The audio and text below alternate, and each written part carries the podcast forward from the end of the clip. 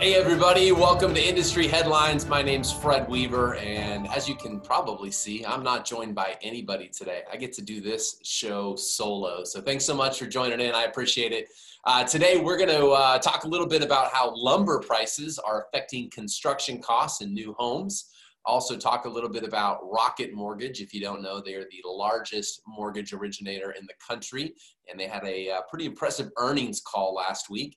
And we'll end talking about how agents are now actually running ads on popular streaming services such as Hulu and more. So, got a good little uh, industry headlines here for you today. Uh, so just caught this article here in the last week. The National Association of Home Builders came out and said that since April, right, post COVID, if you will, kind of coming out here, lumber prices have skyrocketed more than 160%. I think we can agree that's a pretty big uh, jump.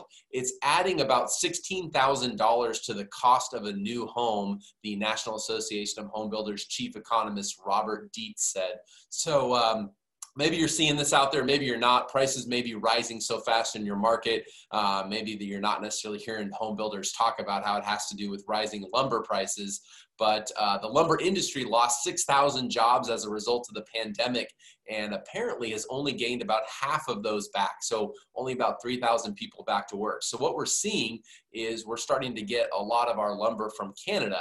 Um, also, in researching this, what I learned was that President Donald Trump uh, enacted a 20% tariff on lumber coming from Canada when he started his presidency several years back.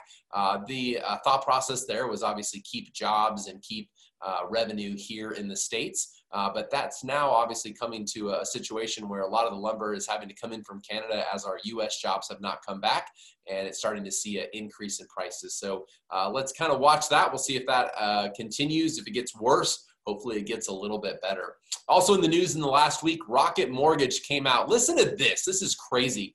Last year, a year ago in their uh, second quarter, they posted a loss of $54 million in the second quarter of last year.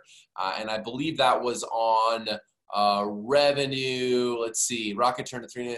Oh yeah, that was on revenue of a couple billion dollars. So they had a loss of 54 million. This second quarter, second quarter of 2020. Now, granted, there's a big refi boom going on out there. We understand that, right? But uh, Rocket Mortgage, formerly Quicken, for those of you that know that, um, they posted a three and a half billion dollar profit on revenue north of 5 billion. They went from a loss of 54 million in the second quarter of 2019 to a gain, a profit of three and a half billion dollars on uh, on revenue of 5 billion in the second quarter of 2020 so crazy stuff there. They've also come out recently on their earnings call and they've got a big ambitious goal. They want to capture 25% of the US residential mortgage market by 2030 so they've got a little ways to go there. They already are the uh, largest mortgage lender here in the country. So be kind of interesting to watch and see uh, see how their ride continues to go.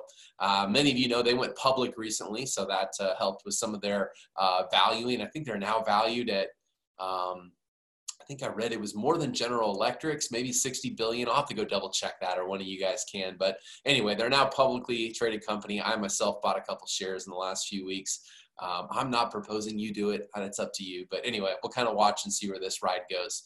And lastly, here on industry headlines, um, the company by the name of Adwerx, which many of you know uh, that name, they made a lot of advertising easier for us agents when it comes to online advertising, advertising in uh, different media publications.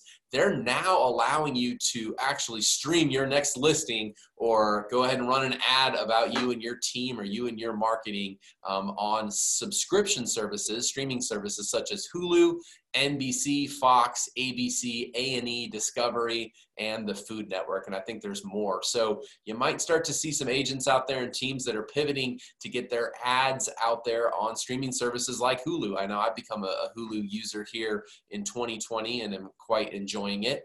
Um, Adwerx was kind of the first ones to come out and go away from some of that zip code based um, advertising and to allow people to go a little bit wider online. And they're now continuing this with streaming services. So pretty cool. Um, I'll be looking out, see if I see any of my real estate agent friends ads on uh, maybe Hulu here uh, in the coming months. Thanks so much for joining me for Industry Headlines. It's not nearly as fun when I can't make fun of Kevin Kauffman. He's not here with me today.